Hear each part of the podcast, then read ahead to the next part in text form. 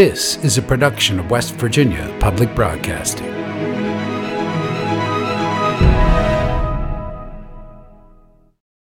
Support for the legislature today is provided by West Virginia University, offering education, healthcare, and the opportunity to achieve career success since 1867. Information at go.wvu.edu/forward.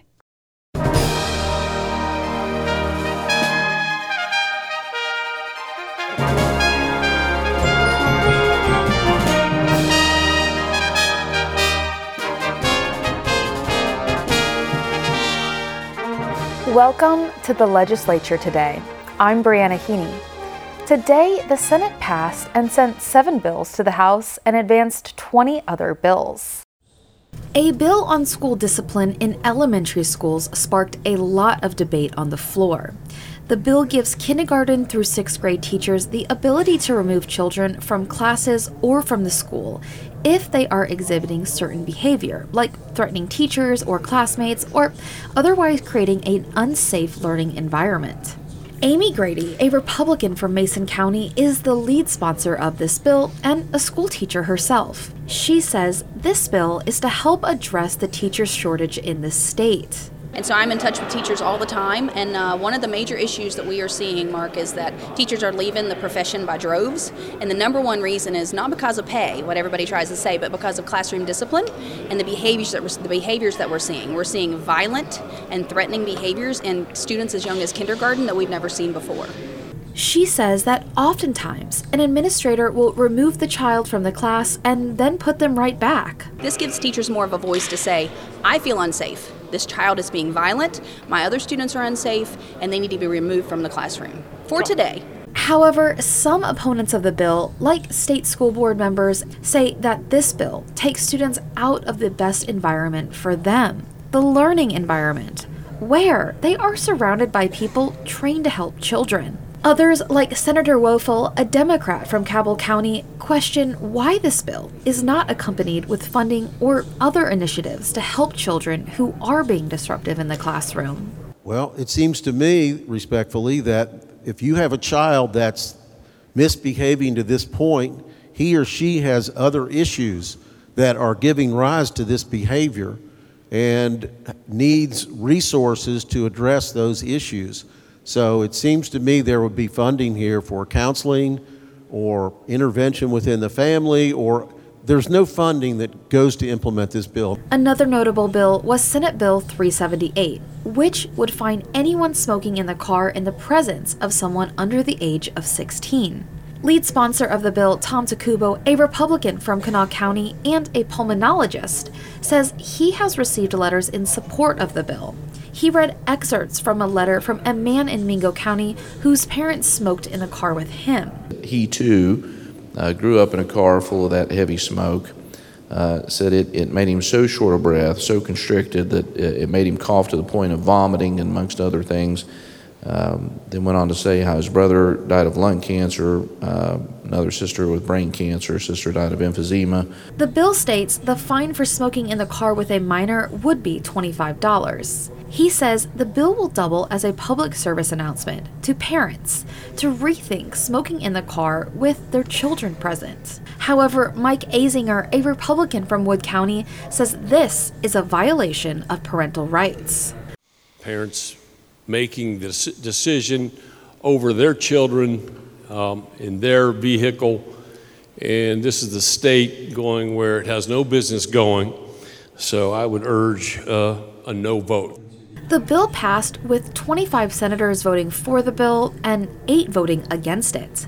Currently, a city, county, or municipality could set a minimum wage higher than the state minimum wage of $8.75. A bill passed by the Senate today seeks to change that. Senator Charles Trump, a Republican from Morgan County, voted for the bill. He says because there are currently no municipalities in the state that have their own minimum wage, it's currently a preventative measure. He says the bill protects both businesses and low income earners. You know, if you have a state minimum wage and some municipality says, nope, the minimum wage here is twice that, it hurts the people in that municipality because jobs go away. It, it eliminates jobs, and that's what we want to prevent, make sure nothing like that ever happens. Seven bills on third reading in the House of Delegates were sent to the Senate this Monday. The controversial House Bill 5243, the so called Women's Bill of Rights, was removed from the active calendar without announcement. It could be brought back at any time. Randy Yohe has more. Increasing caution when vehicles are on the side of the road is at the heart of House Bill 5287. The proposal calls for degrees of fines, jail time, and license suspension if a driver does not pull over to a far lane or slow down when an emergency, a maintenance, or any stationary vehicle has pulled onto the berm and is displaying a warning signal. The bill passed 97 to 1. House Bill 5161 creates a digital wallet to keep all learning and employment records, certifications, and licensure accrued by a person in one place. That place being the Secretary of State's one stop business portal. That bill passed 86 to 12. And House Bill 5268 will provide enhanced recovery of oil and natural gas in horizontal wells. The proposal also incorporates provisions on the permitting of wells to enhance oil and gas recovery. The bill passed 98 to nothing. For the legislature today, I'm Randy Yohe. On Monday, lawmakers heard from cancer patients, survivors, and advocates during the Cancer Action Day. Emily Rice has the story. Advocates asked lawmakers to reduce the burden of cancer on West Virginians by increasing funding for the state's tobacco control program. Linda Hart, state lead ambassador for the American Cancer Society Cancer Action Network, lost her first husband to lung cancer 25 years ago. That's one of the, the main reasons I'm here. I also lost my dad to lung cancer. Actually, it was 33 years ago yesterday since he passed away from lung cancer. So that's my mission to, to come and share my story. Hart said she wants legislators to support legislation that prevents youth from trying tobacco products. We need to do more to prevent smoking among our young people. Uh, if they don't start, they don't have to try to quit. Hart said she spent time at the Capitol educating lawmakers on House Bill 4983, which would fund the Tobacco Use Cessation Initiative. And we have we have us one um, sponsor and eight or nine others that have co-signed on. So we'd like to get them all on board for it. Doug Hogan is the government relations director for the Cancer Action Network. The main thing with Cancer Action Day is to get our volunteers here at the Capitol so that they can share their stories with their legislators. They're meeting with their delegates, they're meeting with their senators, and they're sharing their stories and why they're so passionate about policies that will help us end cancer as we know it for everyone. Hogan said House Bill 4983 would set aside $5 million in funding dedicated to tobacco prevention and cessation. We think that's a great start. Uh, with those funds and that infusion of monies, we can really make a dent in the prevention aspects. What we want to do is take a step back and look at prevention. Hogan said the funds would be used to keep kids from experimenting with vaping or tobacco products and provide resources for adults who want to quit. So we'll be able to as well avert healthcare costs for businesses as well as this investment. So that's what we're looking for really is just an increased investment in tobacco prevention and cessation. We feel that with that increased investment, we can protect our kids so that they don't grow up into being uh, addicted uh, to adults. According to the American Cancer Society Cancer Action Network, smoking remains the leading cause of preventable death in West Virginia, and the state has the highest adult smoking rate in the country. For the legislature today, I'm Emily Rice in Charleston. Today was Corrections Day at the Capitol. Bob Brunner spoke with representatives from the Corrections Department to see how things are going after legislative changes last year. It wasn't too many years ago that if you saw 20 West Virginia corrections officers in one place, you knew there was something serious going on. Now, they're recruiting. It was all smiles in the Senate chamber as leaders of the Corrections and Rehabilitation Department met with many legislators. Now, with salaries starting at $45,000 for those in critical facilities and $40,000 for non critical facilities. The commissioner says his department is in the process of refining more than recruiting. We actually are in a situation now where we have them coming to us now, right? So we uh, the pay raise back at the special session really impacted what we uh, were able to do as far as recruiting and especially retention. Uh, the individuals that were already here uh, saw the, the, respect that was given to them in that regard so they could continue on their career because they loved what they were doing. Um, and we've also built a new culture. The division operates 15 state prison facilities, 13 parole offices, 21 youth facilities, and 10 regional jails. That's quite a lot, and young people are now thinking of this as a career, not just a part time job. Growing up, my parents were in addiction and in and out of jail, and I felt like if they were in jail, then they were safe. So I chose to be inside the jail to take care of the uh, parents of the children outside. A few years ago, many correctional officers were forced to work 60 hour weeks, pull double shifts. Now, the future looks a lot different. I'm Bob Brunner reporting for the legislature today. Every year, bills about crime and punishment come before the legislature. Randy Yohe spoke with Delegate Shawn Fluharty, a Democrat from Ohio County, and Senator Mike Stuart, a Republican from Kanawha County and a former U.S. Attorney. And we're here at our spot in the Capitol Rotunda talking law and order with uh, Senator Mike Stuart and Delegate Shawn Fluharty. Gentlemen, thanks for being here today. I appreciate it. Thanks for, Thank having, for having us. Um, let's start out with uh, one of the things that uh, President Blair began with when we had our uh, little look ahead for the legislature, and he talked about a death penalty for someone convicted of wholesale trafficking of fentanyl. Uh, I'll start with you, Senator. Your thoughts. I don't know if that bill is quite crafted yet or has, has, has, seen the light of day, but he's mentioned that proposal once or twice. Listen, I think there's a great appetite for this. Our state has suffered immeasurably from the opiate scourge, from the cartel feeding drugs into West Virginia. You know, I carry that wallet every day filled with the victims of the opiate crisis. Those victims are real. They touch all across West Virginia, but there are two death penalty bills, really, that we're discussing in the Senate. One is with respect to wholesale distribution of fentanyl leading to death. The other is a bill I've introduced and hopefully get debate on, uh, which is the intentional killing of first responders in the line of duty. So I believe there'll be two debates, two discussions on two death penalty bills, both of which I think the people of West Virginia want and deserve. Delegate Fluharty, we haven't had the death penalty here in West Virginia for quite a long while. Your thoughts there? Yeah, well, you know, the supermajority wants to lead us back into the 1800s. This is just another example of uh, how they want to go about it. It's an antiquated view of the world. I get it. It polls well. They think it's great politics. I don't believe it's good policy. This is a personal issue for myself and my family. I actually have had uh, family members who were murdered in cold blood, and when it happened, I'd be the first one in line to tell you we deserve to have, we should have the death penalty. If you put me in a room with them right now, I'd be the only one that comes out.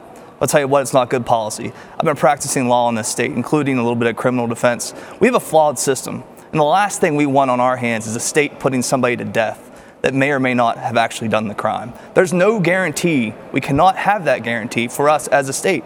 We could talk about all day, drugs coming in, sure, but you can never absolutely guarantee that the person that you are putting to death committed the crime unless we have that guarantee i can't i can't support that i think it's an antiquated view of the world we can lock these individuals up we could throw away the key we could go about our business as a state but for us to put that for the state to be putting people to death again and taking us back into these antiquated views i'm not in support of it but I can tell you there is a guarantee of this. The first responders in the line of duty. Look at Sergeant Corey Maynard, who went down on an ordinary day to Mingo County, was ambushed in the line of duty. He's the father of two beautiful kids, husband, incredible character. Look at Cassie Johnson, patrolman here in, on the streets of Charleston, working an ordinarily, uh, ordinary parking dispute. Deputy Sheriff uh, Baker out of Nicholas County, who was gunned down in the line of duty. Listen, those are just three examples, but we just saw recently in Martinsburg, Abe Bain and, uh, and, patrol, and Trooper Spessert who were shot in the line of duty, they returned fire. That defendant no longer uh, is going to face trial because he was he was killed in the line of duty.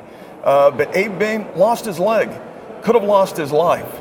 It's important we take these types of steps to protect first responders all across West Virginia. I think it's a time who's come, and we do have more modern techniques today to make sure innocent folks aren't put down unnecessarily. I mean, the senator makes a good point, but uh, I think that we have. Does he? Pen- well, but let me finish. I think we have penalties that are about as high as you can get without the death penalty for people that commit these kind of crimes. Do we not? It's not a deterrent. The idea that these crimes will not take place because now we have death penalty on the books is foolish.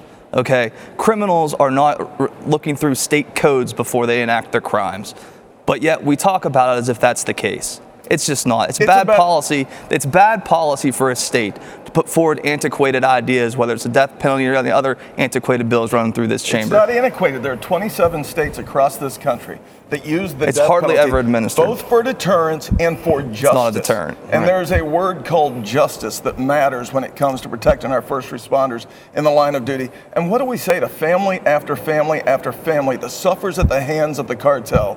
Fentanyl that freely flows into West Virginia. There's not a family, street, church, school that hasn't been impacted by this crisis. I think it's important we make a very bold and strong statement all across the country. You want to be a criminal, you want to engage in that conduct, don't do it in West Virginia. It's great politics, and that's why he supports it so so much right now, since he's running for attorney general. I mean, we could have this conversation all day. It's going to be the same same sound loop. We have established feelings on this subject. Let's move on to the next one.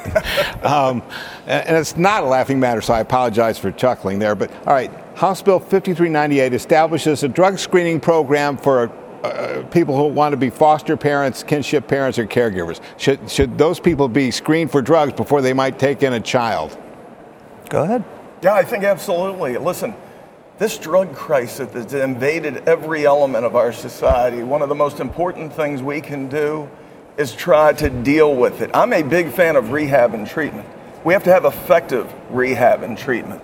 But I'll say this that before you're a foster parent, uh, we have a lot of challenges in our CPS system right now. I've called for a full investigation of CPS top to bottom. There are a lot of good things, there are a lot of good fixes. That's been going on for two years, investigations. Well, we need, I think we need somebody like myself, somebody who's worked these big investigations from top to bottom to do a soup to nuts investigation of this system.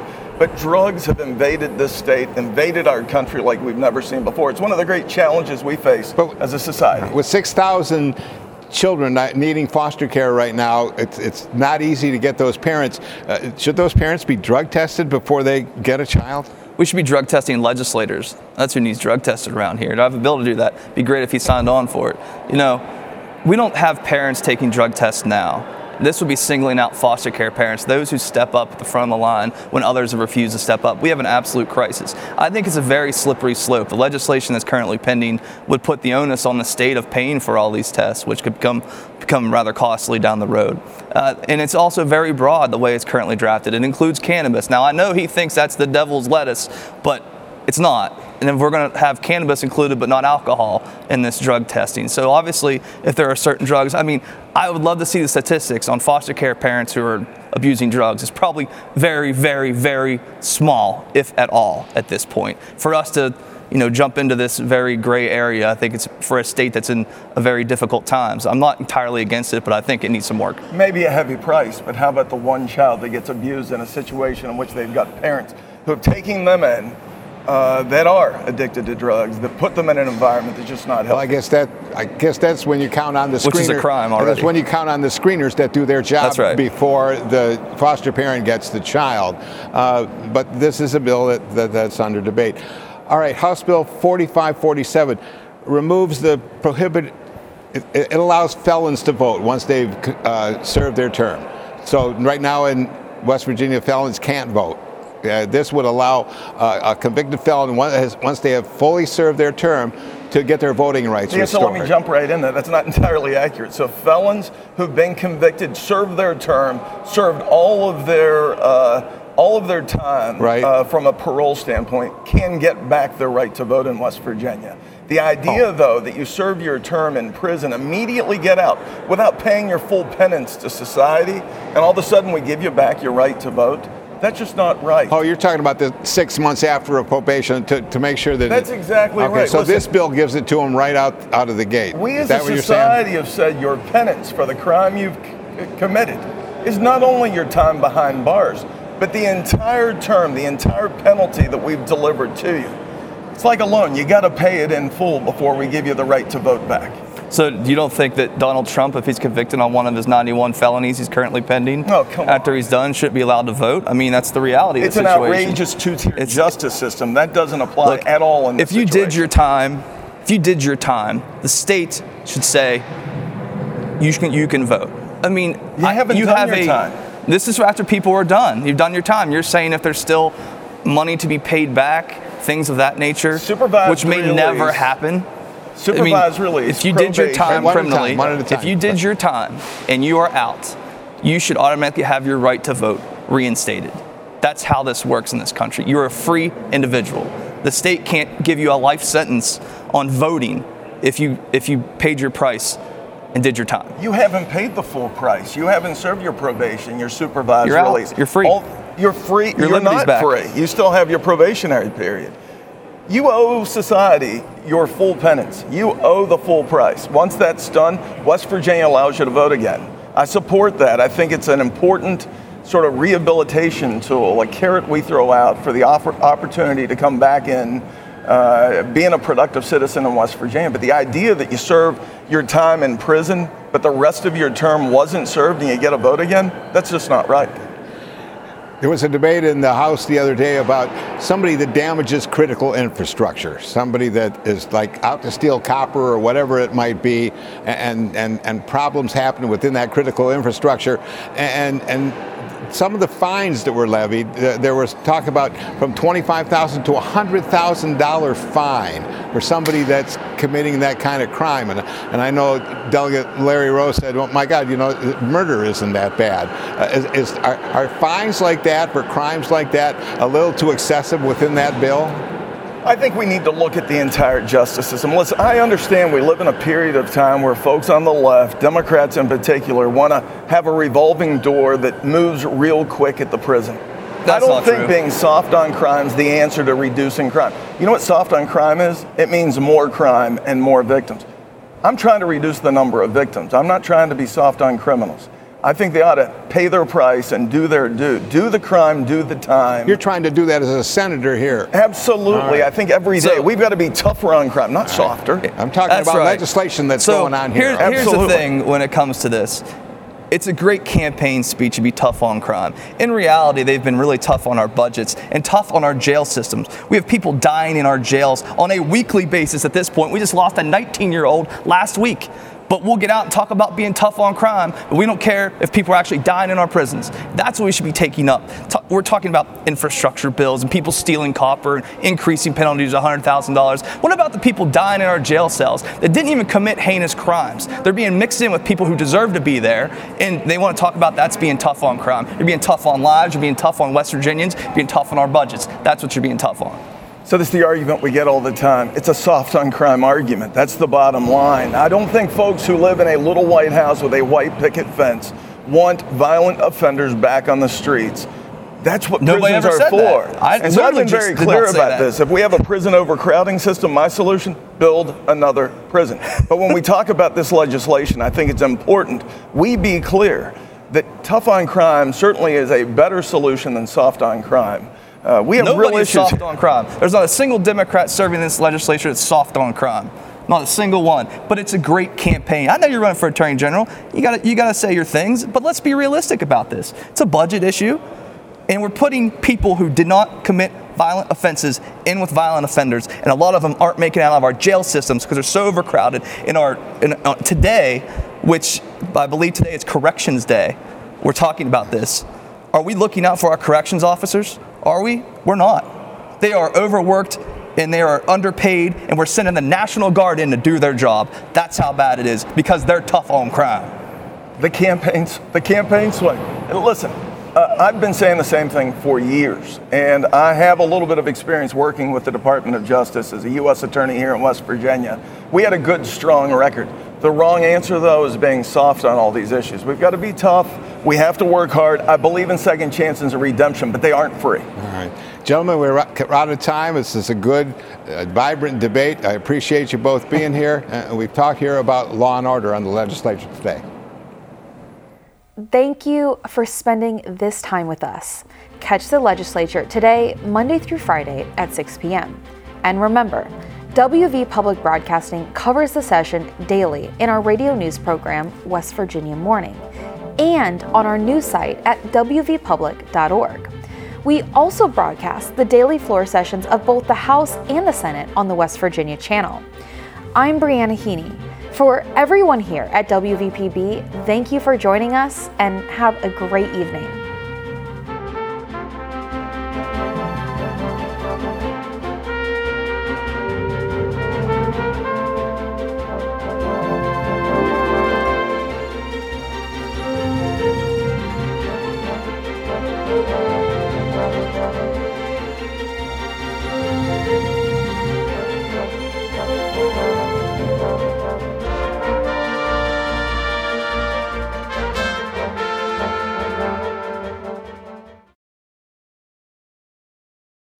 Support for the legislature today is provided by West Virginia University, offering education, healthcare, and the opportunity to achieve career success since 1867. Information at go.wvu.edu/forward.